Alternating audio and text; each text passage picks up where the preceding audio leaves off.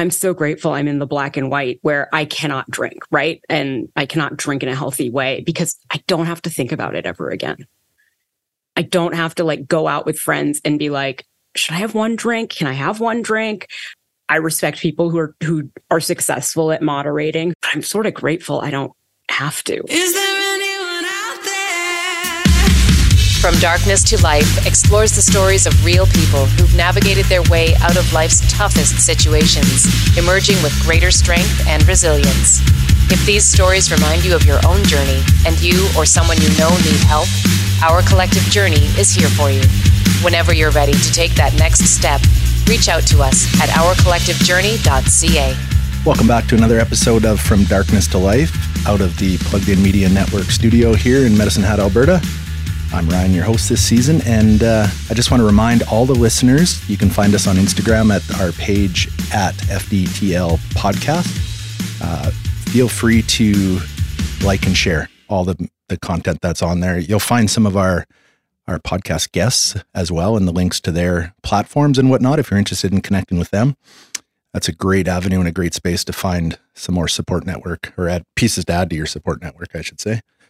And uh, yeah, with that, you know, we're on, man, I don't even know what episode this is anymore, but season four seems to be flying by, which is amazing. But um, what I'm really grateful for this season is is all the listener feedback. People are sending in messages. People are you know, whether it's on Instagram or our Facebook page. Uh, I believe Alana has a TikTok page going, but don't quote me on that. I don't do TikTok. So, um, yeah, keep sending that feedback. Any questions, comments, you want to get in touch with one of the guests, let us know, and we'll we'll definitely try to uh, hook you up with that because I know how important it is to keep building that support network.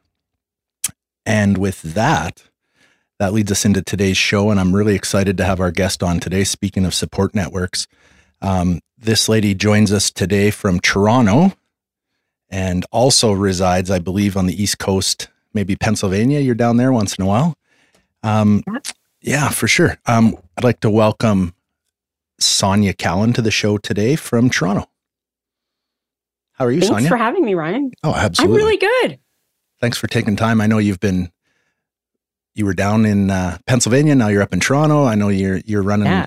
your own organization. Um, you are one busy lady, so I really appreciate you taking time out of your day to to connect with us and share with our listeners, you know, some of your journey and more importantly, um, what it was like, you know, what what you did, what the turning points were, but what you're doing now. Yeah. And and I really love. I've had a lot of opportunity to explore Everblume, the organization you created earlier in 2023, I believe. And uh, yeah, I'm excited. We'll get into that later on, but I'm excited to for you to share that with the listeners because I know a lot of ladies that reach out to us, I, I think will really, this will resonate with them, what you're doing. I hope so. Yeah, absolutely. So cool. Welcome. And uh, why don't you uh, introduce yourselves to the listeners? They don't have the privilege of knowing you. I got to know you last okay. week or two weeks ago on Zoom, and we we had a great conversation. So yeah, share with the listeners a little bit about yourself and.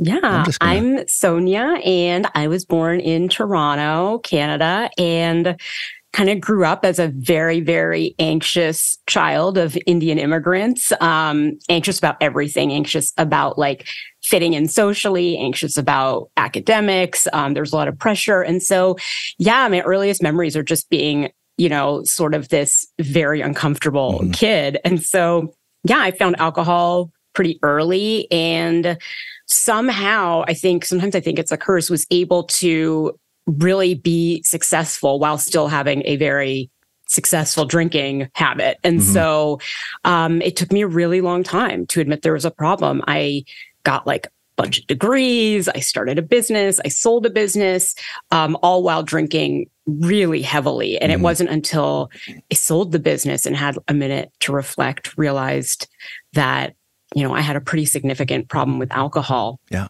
and that is sort of my story. And then went through some personal things um, where i realized i really needed a sober support group and couldn't find exactly what i was looking for. Um, i'm you know i don't know if you noticed like after you get sober i just was more introverted. I'm not like the life of the party. So yeah.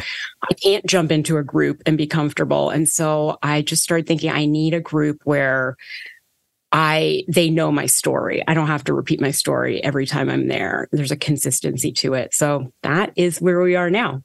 That's amazing. And you know, I the one piece there that jumps out at me is that piece around retelling your story, right? You, how many people do you run into? I know I run into a lot that won't go to another um, support or or be open minded enough to go to this other support based on, man, I'm going to have to tell my story again, and I've told it a hundred times to a hundred different people, and wow.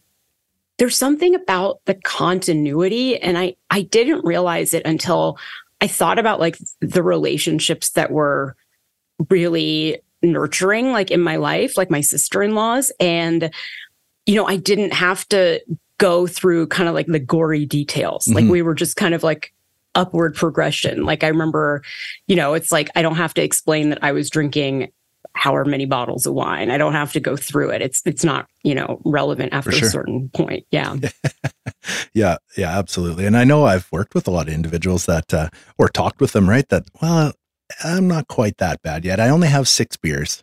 Yeah. yeah. It's about numbers and quantity. It's not about what it's doing or why we're using it, yeah. right? Yeah, I'm hesitant when people say, How much were you drinking? I'm like, That's not really the point. Um, because you know i i was it was a crutch right yeah. regardless i was and i couldn't not do it and so mm. that to me is a problem regardless of how much absolutely right volume and, is yeah 100% and and we're talking you know this is a different conversation than you know the full-blown chronic alcoholic who is going to need to disclose that you know in order to you know medical detox these types of things supervised yeah. detox right so we're yeah. not talking about that level of of uh, substance abuse but i get what you're saying and that's a huge roadblock for a lot of people.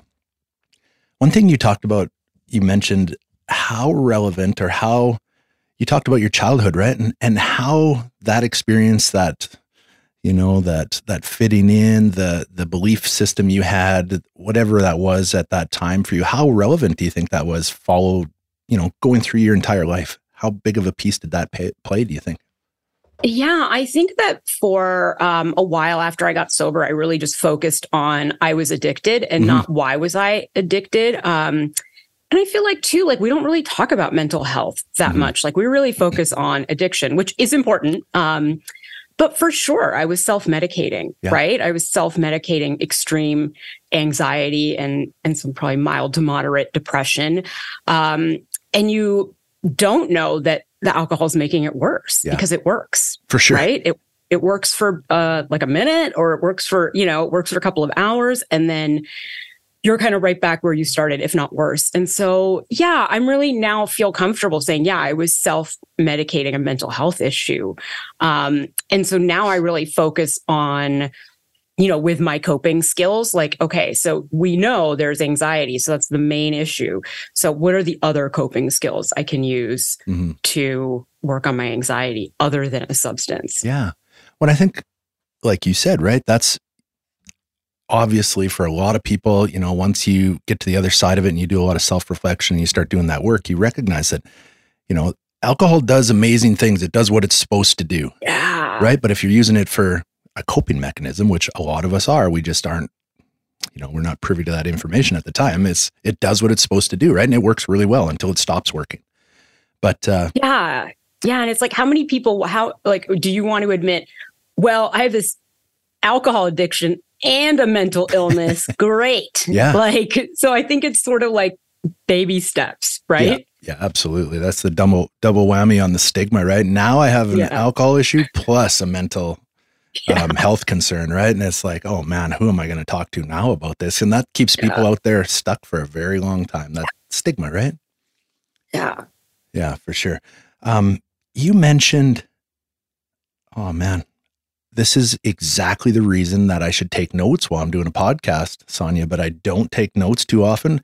One of the things you mentioned was um, the mental health piece, right? And and a lot of people out there, I'm hoping will resonate with this piece, right? I know a lot of people that I connect with don't recognize that piece that that's their coping mechanism is the substance. And and mm-hmm. how do we stop using the substance when that's the only thing we know that you know helps us navigate our our our life our obstacles our whatever it is our adverse experiences our you know and and how important is that Yeah, I mean, I think that um, that's why the beginning of sobriety is so hard, mm-hmm. right? Because you still don't have the coping mechanisms. And when someone tells you, like, oh, just go for a run, it's like, well, that's not going to work right now. Like, the run is not going to take away this like intense craving. And over time, you realize, yes, the run in combination with journaling and mm. all these things that, um, that when I was drinking, I sort of like mocked a little bit, like mindfulness oh, and meditation. Yeah, all those things do add up, right? All those little coping skills. But I think, I think it's important for people to know nothing is going to work as quickly or as well as alcohol. Yeah. Right. It is like a silver bullet for you're anxious and you have a glass of wine and you feel better. And being sober is not you you need to put a lot more effort yeah. into dealing with problems like that. You need to find a way to fall asleep even if you are going through something difficult personally without sure. having a glass of wine. And so yeah, it is it is really it is really tough at the beginning, I think when you're still developing the coping mechanisms. Yeah. I, I love how you, you know, that's something that reverberates around this studio lots is that, you know, the alcohol, the drug, it works amazing. Right. And I'm not here to glorify it, Eight. but right. It, it's like, I've said this in a podcast just recently, right? Am I going to go through, you know, finding a support group, finding a therapist, six, eight, ten months of whatever this looks like? Or am I just going to take a bump of this or a swig of this and numb it all yeah. out in the moment? And it works very quickly. It's, and it's it works exactly how it's designed to. And it's also lifestyle based where I was working so much mm-hmm. that I would come home exhausted at mm-hmm. like 8, 8.30. And like, what are the options at that point? Right. Yeah. Put a bottle of wine and then it just becomes a habit. And so, yeah, I just think, I think that's also why sobriety is so life changing because you really figure out so many other things about yourself and so many other interests and hobbies that you were just using alcohol to fill that time. Mm-hmm. Yeah, for sure. And that's, you know, you hear this all the time from people in recovery that they're grateful to have gone through what they went through. They're they're grateful recovering whatever it is, right? And uh, I remember hearing that early on and I think, that's so delusional. How can you be grateful for that? But now that I, you know, put a few years behind me, I'm like, man, I, I get that. I'm grateful too because of exactly yes. what you just said, right? I've I've got to dig in Take away that crutch, take away that coping mechanism. What's left? I didn't know what was left. So now it's an opportunity to it's like unpackaging a whole new life and and what do I really like and what do I what do I get to do today that I filled with drugs and alcohol before? Yeah, I think too. I don't know if you feel this way. I'm so I and and I work with a lot of women that are in that gray area. Mm-hmm. Um, I'm so grateful I'm not. I'm so grateful I'm in the black and white where I cannot drink, right? Yeah. And I cannot drink in a healthy way because I don't have to think about it ever again. Yeah. I don't have to like go out with friends and be like, should I have one drink? Can I have one drink? um, I don't have to like relitigate this like decision, right? And so I think that, yeah, I mean, I I totally I I respect people who are who are successful at moderating, who mm-hmm. go from having some borderline issue to like really successfully managing a healthy relationship with alcohol. But I'm sort of grateful I don't have to. Yeah. I'm sort of grateful that I pull a menu, like someone gives me a menu and I don't even have to look. Yeah. Absolutely. Yeah. Man, I I completely resonate with that. I get it because I'm I have the same that attitude of gratitude, right? I, I am very grateful that I don't have to stand in that gray, like you just said. Um, I just know it's not an option. I know I don't drink like other people can, and good for them if they can. That's yeah. Everybody's different, but I know if I have one, I'm likely yeah. at some point going to drink till I'm homeless again. Yes, that's exactly it, right? Like I will hit um I'm like that rock bottom person, but I think I think the issue for me when I do try to like coach people or help people um, who want to moderate is mm-hmm. that there's a fine line between having a glass of wine at dinner and using it as a crutch. Yeah. And so for us to figure out where that line is, is almost like when you feel the need to drink, don't. Yeah. And when you don't feel the need and you're having a nice meal, do. Yeah. Right. Like, but I'm just, yeah, it's, it's an interesting, it's just interesting how the spectrum. Mm-hmm. Yeah. I, I like how you put that, right? When you, when you feel the need to drink, don't and and that hopefully will resonate with a lot of people that are maybe floating around in that gray space because I used to be like that, right? Man, I'm looking at my watch. Man, I can't wait till five o'clock and I can have a drink. Well, that's four hours away. So I'll just quit work at three o'clock today and go have a drink because I need one. Yeah, I think that um, yeah, I think there's something that the people in that like light gray area don't realize that like my entire life revolved around alcohol. Mm-hmm. And even though I may not have, and, and even though I was like successful at other things and it would have seemed it revolved around work and like my career and my husband, my ex-husband, um, my family, it didn't. It yeah. revolved around alcohol. That was the overarching thought was okay, if I leave work, is the liquor store still going to be open? Or should I leave a little bit earlier so the liquor store's open? Or yeah. can I get alcohol delivered? Is there, like, does Instacart deliver if I leave a little bit later? And so that's a lot of mental space. Oh my goodness. Absolutely it is. Right. And, and I don't know about you, Sonia, but I didn't recognize that until I got on the other side of it and really started to explore, you know, all the adverse experiences I'd had through my life and just about, I'd say, if I had to put a number on it, it's probably 98% of everything that I had done or, you know, anything negative in my life revolved around or had some sort of alcohol involved with it, whether it was in the moment, whether it was after drinking, whether it was leading up to it. There was alcohol involved with just about everything. I can't believe it. And I notice it now when I do things that would have been impossible. Like I, had my birthday like a month ago and I went out. Um, I had a meeting from like seven to eight. I went out with my teenage nieces at nine o'clock for dinner.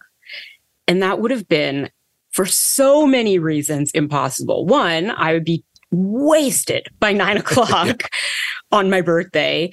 And two, wouldn't want to hang out with these teenagers. And it's just like such a different life that you don't I didn't even realize I was missing yeah. that. I thought I just didn't want to do that. I don't I don't want to hang out with teenagers on my birthday. For sure. Um, but I really did. I really do want to hang out with those teenagers. right? Until we start doing it in recovery and once we get on the other side of it, it's it's uh, something that's never even crossed our minds before or, or we couldn't fathom, you know, for myself doing those things because that's what other people oh. do and I have zero interest in that. But yeah, like you said, turns out I kind of do like it yeah, or like, I don't like kids. It's like, no, I don't want kids to see me drunk. It's not appropriate. right. Um, I don't hate kids, you know? Did you ever have the experience? Now, here's one that really hit home for me when I got into recovery and I went to my first wedding. It would have been a couple years into recovery. Yeah. And I was looking around the room thinking, man, not everybody gets bombed at these yes. things. Like I used to think everybody was trash because I was that guy. I mean, I always say to people, like, I never understood the point of having one drink. Like, I don't get it. I was, I know I talked to you about my, my like online dating escapades. Yeah. Um, I was on a date last night and the guy had one glass of wine. I was like, well, why, why would you do that? like, why don't you at that point just have a dessert? Like yeah. I wouldn't even. Totally. So there is something so, and I think also I don't know if you didn't, if you realize this, I was the ringleader mm-hmm. of the partying. Yeah. I did not think that I was. I thought every we were all at the same level. Right. I was the one setting the pace and making everybody worse. Oh my gosh. Yeah. You know, in my journey, I had one friend who drank as heavily as I did or more, and I could coax him into, you know, almost putting that ringleader hat on him without him knowing it. So he led the party, but I was pulling the strings behind the scenes. I look at that now, yes. right? And then that way yes. I could blame it on him. And that was especially with drugs, right? Like, I- am not going to buy the drugs. Yeah. But I am certainly going to encourage you to buy them and bring them back. Like, yeah. I'm going to push you to be like, yeah, I think, yeah, that would be a great idea. Yeah. You know? And so, yeah, that was a big thing, uh, realizing that there are people that have a normal relationship with alcohol. Yeah.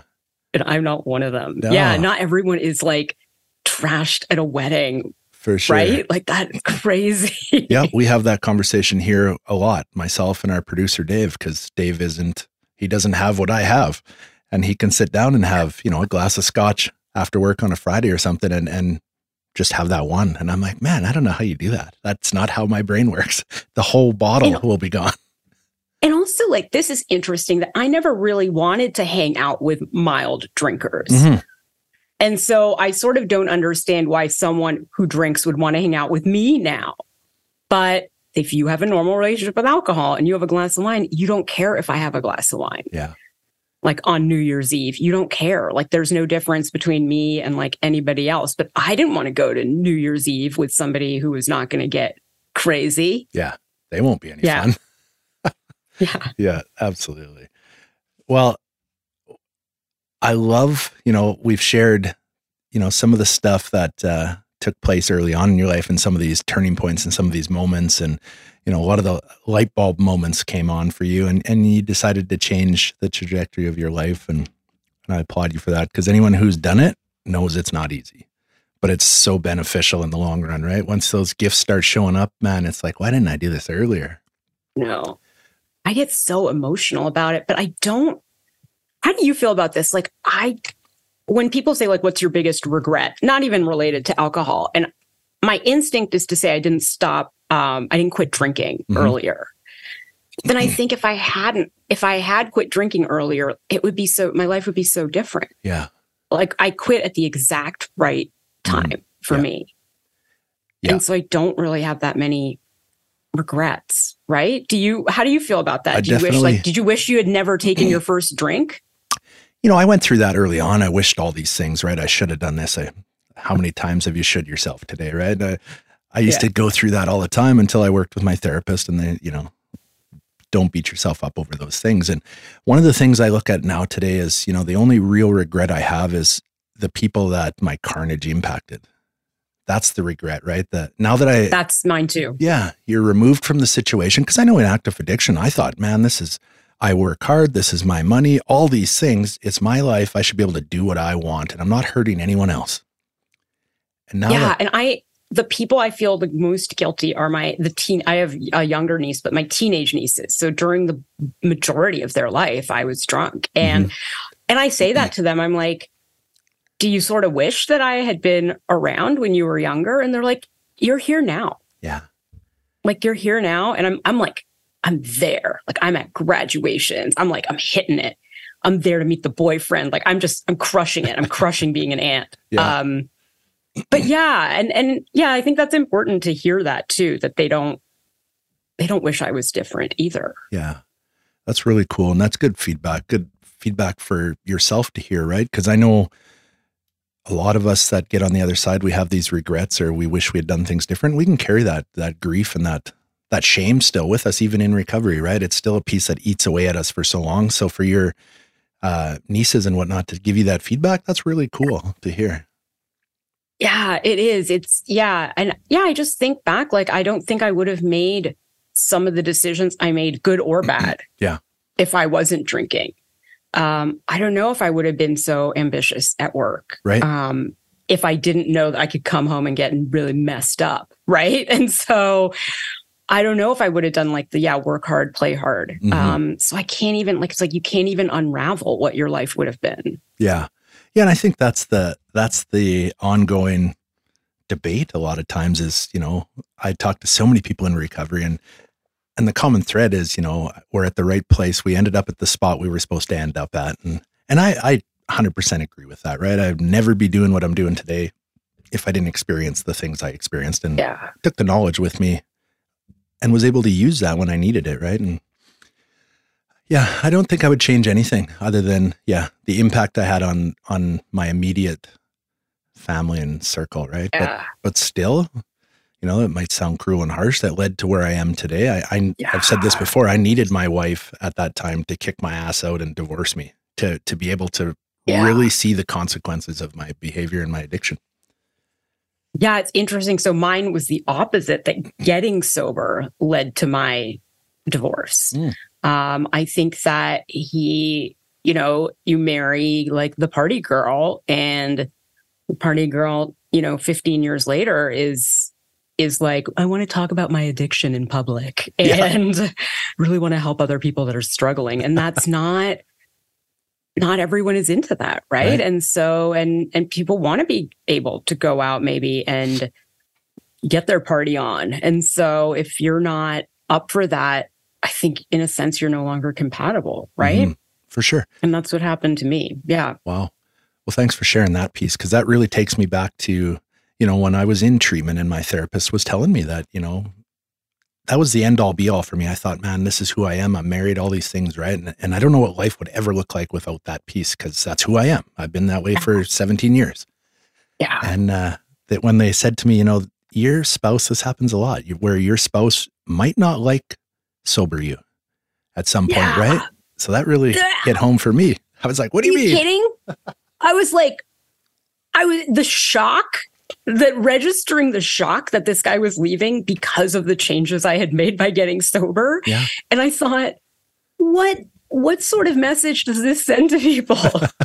you get sober and your husband leaves. Right. But it's not that, mm-hmm. right? Mm-hmm. It's that I became who I always wanted to be. Yeah. And that wasn't it was no longer compatible with the person that he wanted. And that's okay. Yeah, absolutely. I, am glad that you said that, right? It is okay. And I love how you worded that. I became the person I always wanted to be because I knew deep down in my heart, you know, I was in the oil and gas industry for almost 20 years. And I'm like, near the end, that last 10 years or five years, I was like, man, what is the purpose of all this? What am I doing? Right? I work my ass off 80 hours a week and we bury everything we do. So you never get to see any of it. Like, what is the purpose of getting up today to do this job? Like, it was so purposeless for me. I had no passion for it. Yeah. And finally, it's like, yeah, I agree. I was, so my business was, I, I was an orthodontist and I grew like a fairly large practice. And I'm not sure I ever wanted to be an orthodontist. yeah. You I know, I don't remember that in like, career day where I thought, man, I can't wait to be an orthodontist right right yeah yeah like i want to have my hands in people's mouths um i just but when i think you're drinking and mm-hmm. i think you're you're sort of numbing that inner voice and yeah. so you just keep going right like you i feel like you you just that trajectory is already set and For so sure. i was never going to think maybe i need to a career change yeah maybe i need i just don't think i had the mental capacity at the time when I was mm-hmm. drinking to even think that. And do you think maybe this played a part in your story too? I know it sure played a part in mine and a lot of other people who have that high functioning ability to keep doing what they're doing, you know, paint that really lovely picture on the outside for everybody to look at. Behind the scenes, you're you're doing whatever you're doing, right? Addiction is running rampant. Do you think the lifestyle that being an orthodontist provided you, you know, whether it's the income, the social circles, the the network of people, all these things, contributed to continuing down that path? Because I know for me, yeah. I didn't know what else I could do to make that kind of money to live this lifestyle yeah. I was living. Yeah. And that kept me sick for a very long time. I was too scared and fearful. I was I was terrified of what life could look like. How am I gonna I gotta downsize everything because I'm not gonna make this money. Yeah, so it's interesting that we have a similar yeah, it's similar that we to, in order to get sober, I had to stop doing the thing I hated. Mm because there there is no coping mechanism to get you through you know 12 hours a day of being miserable. Yeah. Right? And so or just not feeling fulfilled. I would say more not being fulfilled or knowing that this sort of wasn't maybe what i was meant to do. And so yeah for sure. And then what's interesting is that what we were meant to do was something related to addiction. Right. So it's like how would you even know that until yeah. you stop all Absolutely. of this right and so I think, yeah, it was really interesting. I think for so many reasons. I think there's like social pressure. I think, yeah, the lifestyle. Um, and it takes a lot, it takes a clear mind to mm-hmm. make decisions. Like, this is not as important as I thought it was. Right. Yeah. I, I think that moment of clarity, right? That clear mind is is crucial because you can come up with all these wonderful ideas or or the wish list, but until you get clear mind to make these decisions and put them into action because everything else is just a thought until we start taking the steps to do it right? And that was you know for me that's what expedited this journey for me was that moment where i ended up back in treatment after i tried to take my life and and everything was on the table then. My wife was done with it. You're out. And there's no finances left. My career was gone. All these things and i've talked about this before but that's what i needed. I needed to be at ground zero to start looking at, man, I can go back and find another job similar to what I was doing. That's easy to find. But where's it going to lead me? And I'm not, it doesn't fulfill me.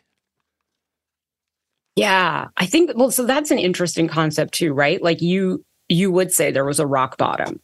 For me. and me, not yes. everyone has that. And so I think sometimes when you don't, it's like for you, it was like, okay, there's only one option out of this hole is I have to get sober. But not everyone's faced with that mm-hmm. either or. Yeah. Yeah. And and you know yeah. that's a tough part for me. You know, when you're when you're talking with somebody and you're sharing your lived experience and you're building that connection, right? For me, the person who can stop before they hit that moment where they they blow their life up is is groundbreaking for me. Like that was not me, right? I always oh, it's not that bad. Yeah. It's not that bad. You just ride the train right to the end. And so yeah, I love when people can resonate with your story or with somebody's story and the light bulbs start coming on. Man, this is maybe where I'm headed. I better start looking yes. at this. And it's amazing. Yeah. And I think I'm one of those people that, I mean, there were like, there were a million rock bottoms. Yeah. Right. In that last year. And then there, or there were none. Right. Like it's kind of like there were, it was just kind of like a slow descent into like my body, my mind um, are being destroyed. Mm-hmm. Right. But no, no DUI, right. no, yeah, no, no divorce, like nothing to throw at, in my face to say like you need to stop. And mm-hmm. so I think that's a that's an interesting thing I think for people too is that without that we think there's not a problem. Yep. But for me I think it's just luck. Like I think a lot of it is luck. I think I was uh, drunk enough to fall down the stairs and hit my head. I think I was drunk enough to say something crazy to somebody and get my ass beat. Like yeah. I think that it's it's really I'm just so lucky, right? And right. it doesn't mean you don't have a problem. It just means that your consequences were just different. Absolutely, yeah. And I don't know about you, Sonia, but those circumstances you just talked about, right? The stairs, getting drunk and beat up, whatever, right? I used to wear those things as a badge of honor, and a lot of my friends did. That's how you knew you were doing a real good job at having fun, right? You're in a bar fight, you fell down the stairs, you yeah. whatever, right? Just this chaos. hangover. Yeah. Oh, like I have this man, this hangover is crazy. yeah, right. yeah. Check that box. Must have been a good time. Must have been a good time. I don't remember. Yeah, oh. for sure. Yeah, I agree. I mean, I sprained my ankle a couple times. Um, yeah, or waking up being like, that was a crazy night. Yeah, yeah I agree. You you you have to make something positive out of it when you're doing that much damage to your body. For sure.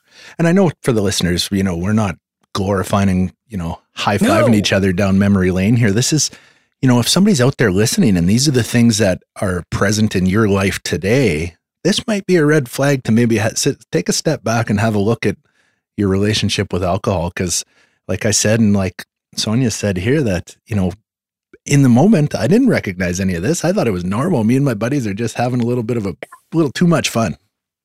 Yeah. And I think like, I always say like those quizzes, like the Am I an alcoholic quizzes, yeah. um, like they, they only work if you're honest. And yeah. I was never honest. But no. let's be like, if you wake up on Monday morning and you don't remember the weekend, you got to think that's a problem. Oh my God, for sure. Right.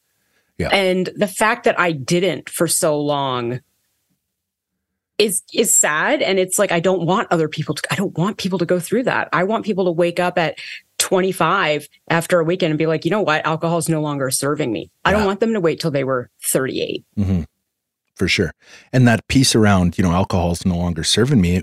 When I was 25 years old, I had no clue about any of that, right? Alcohol was just ever present. It was just part, yeah. it was as present as water. Like it was just normalized and everybody I knew now I look back and I see that's by design, but everyone I knew and hung out with drank. It was just a normal behavior.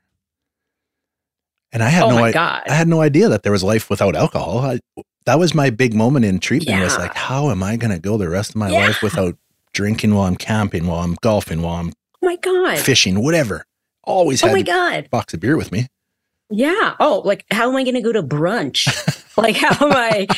yeah. But I think also maybe what like the listeners don't realize too in Canada, the drinking age is younger, right? Mm-hmm. And so it's present when you're in college. Like oh. it's there. It's not something you don't have to go out to a bar. Like you're drinking, you can go buy alcohol. Um, and so I think that also is so prevalent in Canada when you're so young too, right. so much younger. Yeah man, I'm going to get some flack for this, but I know I, I, moved to Alberta in 2015. And when I decided to call this home Medicine Hat, I started to get embedded in the culture in the city and the community. And, and then I start seeing that the, that a lot of the high schools have these pre grad parties at the start of your grade 12 year where, and it's blowing up on social media and, and it's about going out for these scavenger hunts all night and getting dressed up and then getting bombed all night long oh and showing up for your first day of school the next morning. And it's, to me, it, it looks like it's been kind of normalized. Like nobody's getting yeah. kicked out of school. Parents are, I get it. You know, if they're going to drink, I'd rather them drink in my backyard, all these things. But yeah. I'm like, what is this doing for the culture of, of our youth that, oh, it just blew my mind when I saw this. And it still does. Every year, September rolls around or late August, and I start seeing these posts, and I'm like, oh my goodness, how many of these young kids are going to be requiring services from us in the next five or 10 years? My goodness.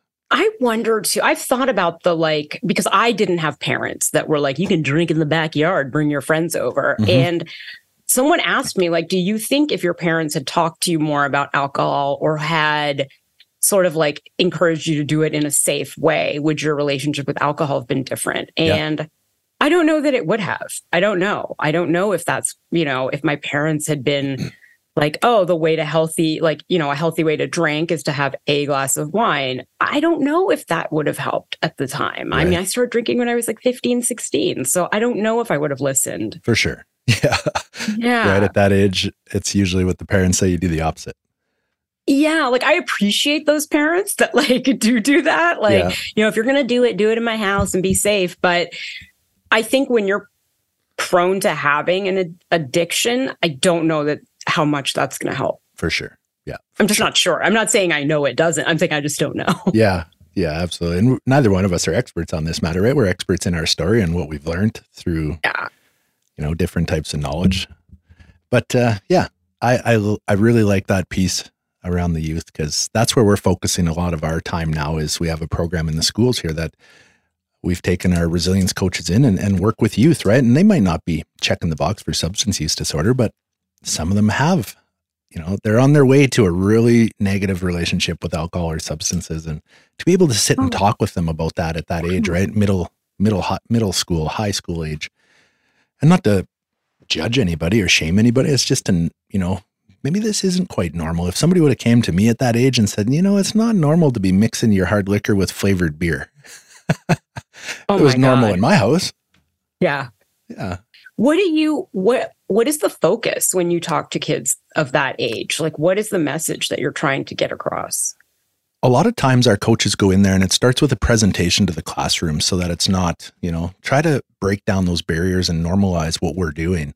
And it's presentations to the students about, you know, what our services look like and then sharing our lived experience whether it's you know one of our female coaches or male coaches it doesn't matter but sharing our lived experience uh, at an age appropriate level and what it was like for us when we sat in those desks and what we were doing and what we were using substances for at that point, right? And just trying to resonate with them that, you know, this is where it took us 20 years later, but trying to turn that light bulb on to to let the youth know that, you know, I don't know what your home life looks like, what your social circles look like, but this is what mine looked like. And I thought it was normal, but turns out it wasn't normal, right? And this is how yeah. I developed these unhealthy coping mechanisms and all these core beliefs at that age. Now that I look back, and it's just trying to open that door for them to reach out and have a conversation, start the conversation. Okay. Yeah. I mean, I, I wonder too, like, how do I talk to my nieces about alcohol? How do mm-hmm. I talk to them about that? Like, what if there's a gene, they have it, you yeah, know? And sure. so, um, because my, their dad, um, my brother also was an alcoholic. And so, yeah, I wonder, like, yeah the the sort of like don't do it yeah. doesn't work. No. And so there has to be some sort of i try to like dig deep yeah. into my story um and and bring them some nuggets but i don't always know the right thing to say. For sure. And and i'm a firm believer in you know what's said in those moments is what was meant to be said and you know but now that we're working with youth and in schools right it's it's a real focus on age appropriate sharing and how are we going to not just tell our story? How are we going to use it to resonate with youth and and help them move forward? You know, a lot of the and we'll have some more podcasts on this, but that same program is about coping mechanisms. It's about building resiliency in youth, right? And you hear this all the time that we got to build more resilience and this and that. But how do you do that? So that's the piece that we're going in and we're coaching on now is step one is building that connection with somebody. Because if you don't build that connection and they don't trust you, you're likely never going to get to talk to them again. Yeah, that's true. Yeah, if you alienate them from the beginning with yeah. I mean, I say I say terrible things to my nieces. Like if I found out they had a drink, I'm like, I can't believe you did this. Yeah. Like totally the wrong reaction, right? but luckily they're they're stuck with me. But if I went into a school and did that, that would be it, right? Like yeah. you, you alienate them by shaming them or by just saying don't do it without sure. much of an explanation. Yeah. It's sort of like it's even like I mean, sex ed, you know, probably the same thing. Just mm-hmm. don't do it. Yeah. It's like, well, that's not reasonable. yeah, we got to figure out a way to do it safely. Yeah, for sure. All we need to do is Google the the 80s, right, and see Nancy Reagan's "Just Say No" campaign, and and uh, didn't quite turn out the way that I think the marketing people hoped for. it didn't work. it has such a negative connotation now. I feel like we associate that with like, um, like people being over like over sentenced in prisons mm-hmm. and like yeah like destroying communities by yeah imprisoning all these people. And so i think we associate with something really negative. Like yeah. it didn't work. No absolutely not.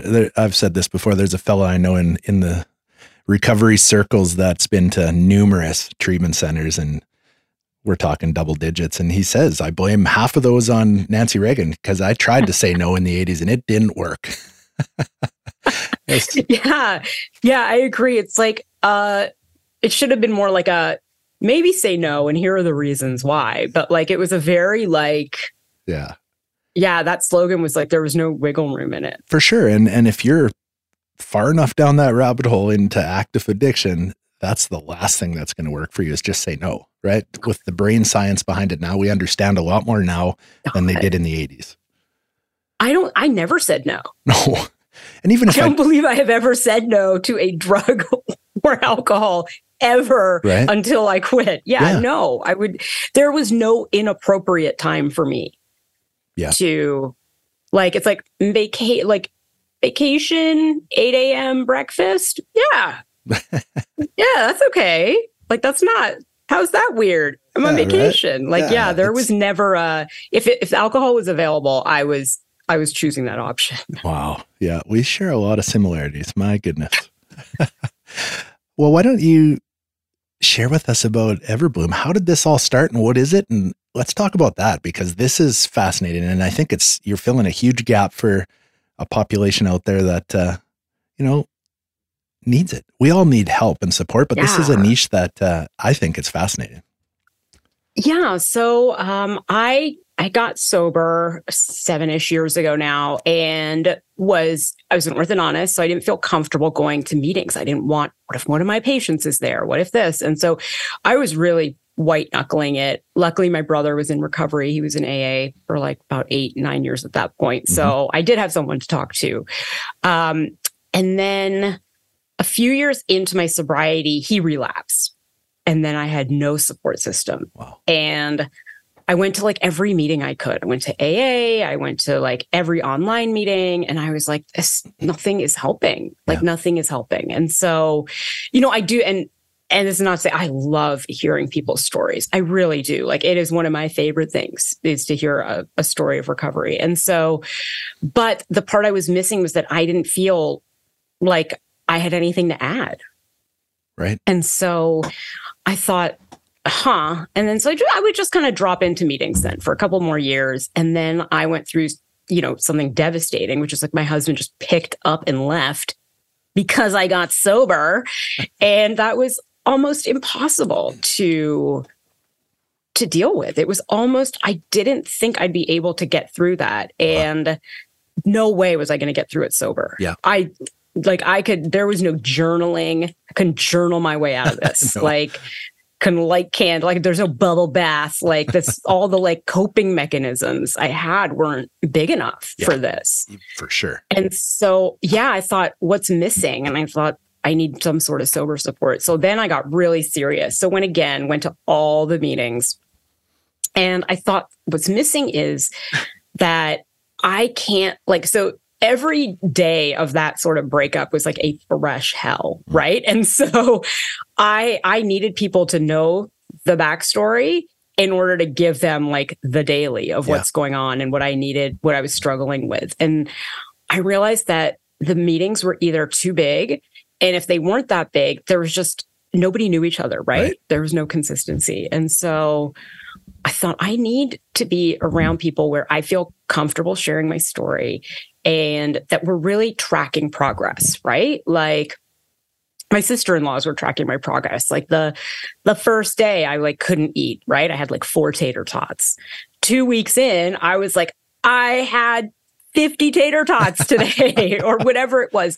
And so just people knowing, right? Like where you are is yeah. so helpful that you're really getting like real time advice. Um, and then a big thing for me was there's no feedback, right? right In right.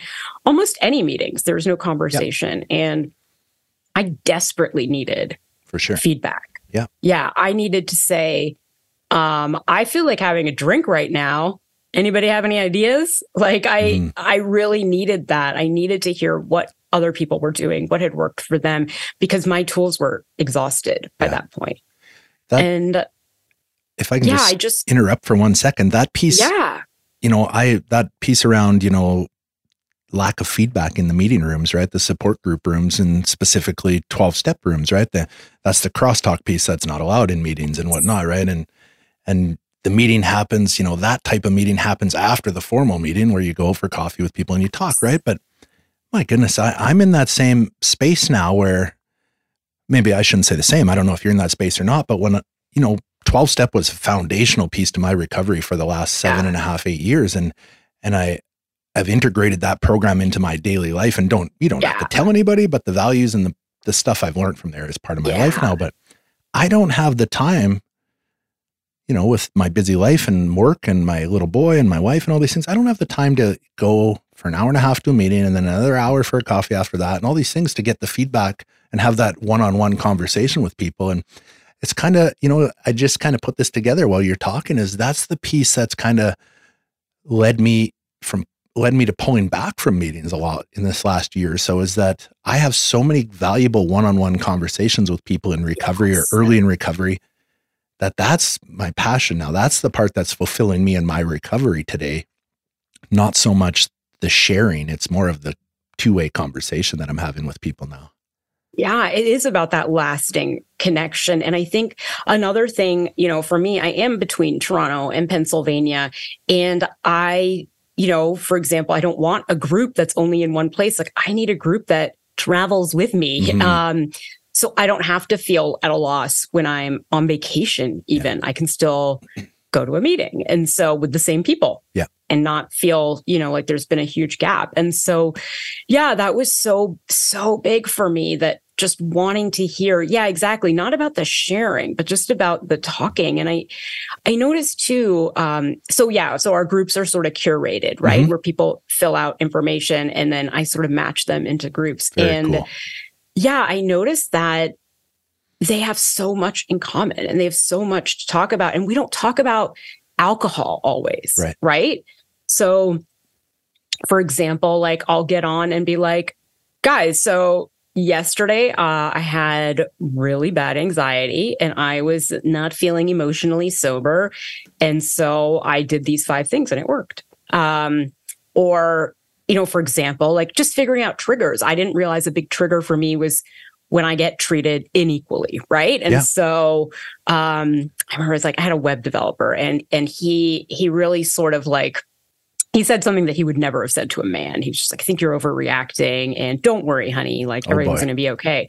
And that, that's that, those types of things are triggers, right? And so, although it's not about alcohol, it is for me. Mm-hmm. All those things are. The divorce is about alcohol for me. Everything's about, you know, everything's about a trigger and learning to deal with these triggers. And so, and coping mechanisms. Yeah. And they, yeah. And so, yeah, I totally agree. It's that feedback piece that really yeah, that I was missing in every other group that I went to. And and I think too, and also like the ca- the casual piece, like we're very casual. Like you don't have to put up your hand because the groups are small and you know each other. And so it's not like a monologue um, where you get up, raise your hand, say what you have to say, yeah, and move on. Sure. Yeah, there's a lot of back and forth.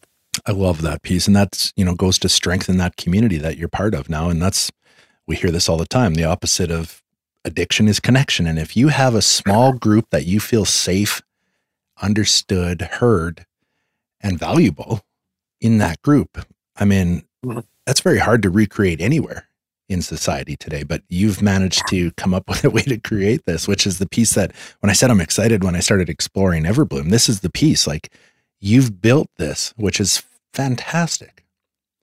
Yeah, it's, I mean, it's honestly better than I thought. And so I was like, we'll make groups and people will talk and but they stay in touch after meetings. Yeah. They have a we have a Slack channel, and if they're having a bad day, they can jump on and you know tell people what they're struggling with, and and people will respond. They're friends, right? They're friends. They know each other. They'll respond, and and people know like what's triggering. Like they're like, oh, are you going to your sister's house today? Mm-hmm. That you should probably make a plan for that because, you know, and so it's sort of, you know, in between like a meeting and like some very light kind of coaching from yeah. your peers. Oh, fantastic. And, and,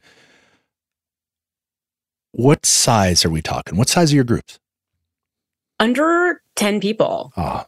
And so that um, yeah, I played around with the size and realized once you get above 10 is yeah. where you sort of lose the interaction. For sure. And you sort of kind of get people like jumping in with unrelated topics. And so at 10, you can kind of, yeah, you can kind of stay around certain themes. And so, yeah, and, and you can really just freely talk. And so, yeah, that's where we are.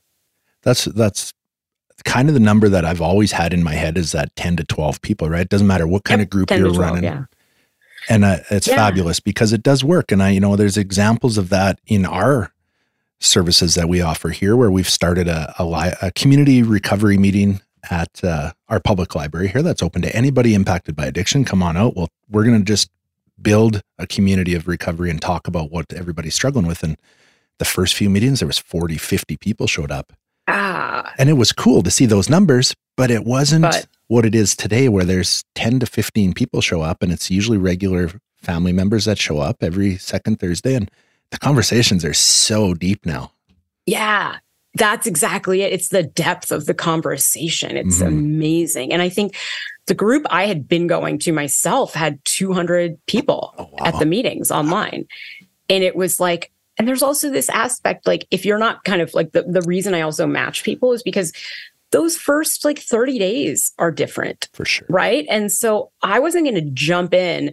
These people are struggling to get to 30 days. And I'm like, I feel like drinking because my husband left. Yeah. And I have five, six years of sobriety. And For I'm sure. like, what would those people do to have five, six years? And I'm going to sit here and complain about it. And so, yeah, I think be, being around people that you feel like you have something to add or you have something valuable to share, I think is important too. And and that you have something in common with.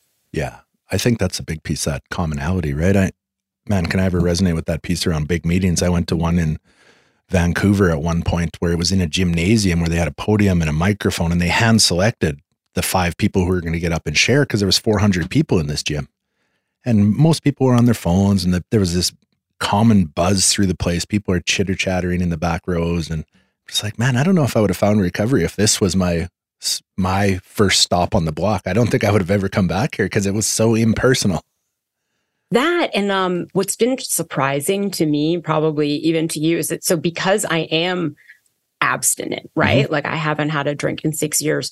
The number of people we have that are in that gray area is fascinating. I would say it's almost 75%. Yeah are not going to use words like I'm an alcoholic, are not going to say I'm never going to drink again.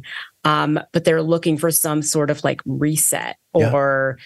some sort of advice on moderation. And so I think that that's something you also can't get in some of the larger meetings. For they sure. sort of have to stick to abstinence as the only option. And so we have some wiggle room. Yeah. Like we have people who will say, Oh, I went on a date last night and I had one glass of wine. That's a win. Yeah. That's a win. Yeah. Sure. Yep, for sure. I wasn't going on a date having one glass oh of wine. Oh my gosh, no! And if that was the date, once the date left, I was having fourteen more. no, I was having five before the date, then shower, going on the date, shower beers. Get, yes. Oh my god, absolutely. Yeah, there was never just one. I with anybody who is one of us knows that there was never just one. Right? It was like one in the morning. if you're lucky. Yeah, yeah. I know. I, I think so much about that. Like, why didn't I think it was weird that I was already messed up when I left the house to mm-hmm. go out? For sure. A little pre drinking. Yeah. It was like more than a little. Like I, I don't I don't know how I like normalized that. Um like w- where where I found the denial so strong that that was yeah. Yeah. And it was man that takes me right back, right? And I was the exact same way, right? There was always a six pack or something going down before you went out to the function or whatever it looked like. And then once I found drugs, it was oh I was just in yeah. it to win it every time. Like it was morning till night. There was no off switch once I found that. And my favorite drugs were the ones that let me drink more. Oh my gosh, like, yeah. You could do a little balancing act. yeah, and I think it's those things when I feel like if you can say them out loud, yeah. it's like uh, okay, that sounds really bad. Absolutely. That sounds like a problem. So I I like encourage people who are still sort of in it um to like share it and sometimes just saying it out loud they're like yeah, no, I did drink every night this week after work. Yeah. Because I was stressed. And so yeah, we kind of welcome that. Right. And I, I exactly what you just said, right? I did drink after work every night this week because yeah. I was stressed. And that last piece was the piece that was normalized in a lot of my circles and people that I work with today, they're like, well, I just need to take the edge off, right? And and those are the red flags for me. I'm like, hmm, this sounds like a coping mechanism, right? Or what are we ah. what else is there that you can do instead of that? But when I was in it, I didn't think anything was wrong with that. No, no, no. That was what adults did, I yeah, thought. Um, adults who were successful or had difficult jobs would come home and have a drink. Mm-hmm. That was, yeah. How was that unusual? Yeah. Yeah, for sure. And I knew lots of people that carried a bottle under the seat of their pickup truck just to take the edge off on the way home from work.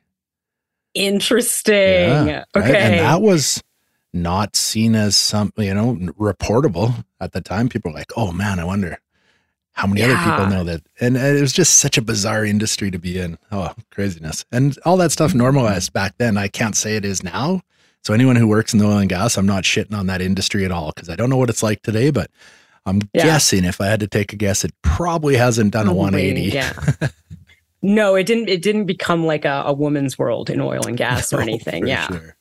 Yeah, for sure. So how does somebody get connected to Everblume? Yeah, so they can just go on joineverblume.com, B L U M E, um, and just check out the website, see if it resonates with you. Um, there's options to check out a meeting. There's options to have a one on one with me for, you know, 10 or 15 minutes just to talk about, you know, what you're struggling with and if we would be a good fit. And so there's a lot of options to get more information, or you can just, if you feel like it's for you, just sign up and you know, we'll send you the info for your next meeting. Fantastic. So, like every other show that uh, we host here, all of Sonia's contact info will be in the footnotes, links to her website. Uh, where can they find you on social media? We're either join Everblume or Everblume on everything. So Instagram, okay. join Everblume, TikTok, Everblume. Yeah, wherever wherever you are, we are. Very cool. Yeah. So all those links, all the all the connection points will be in the footnotes. So anybody who's struggling to find a pen to write this down right now, don't worry, it's in the footnotes. You can scroll over there and have a look later. Because going through the website was very uh, informational for me. I got to know a lot more than you and I covered in our first conversation, and the more I read, the more interested I was in this in this group that you run, this service with all the various groups in it. And I just know for a fact that you know some of our female coaches who coach females here in, locally in Alberta this will be a place for them to find something new. I think because I, like you said, right? I, I know a lot of, especially females, that don't feel that they fit in the rooms of you know AA or something, right? It's just not their jam. Ah. It's they don't. And also, yeah, like maybe in Medicine Hat, it's different than it is in Toronto, right? Mm-hmm. The AA meetings, and so there isn't a ton of consistency between yeah. the meetings either. Yeah.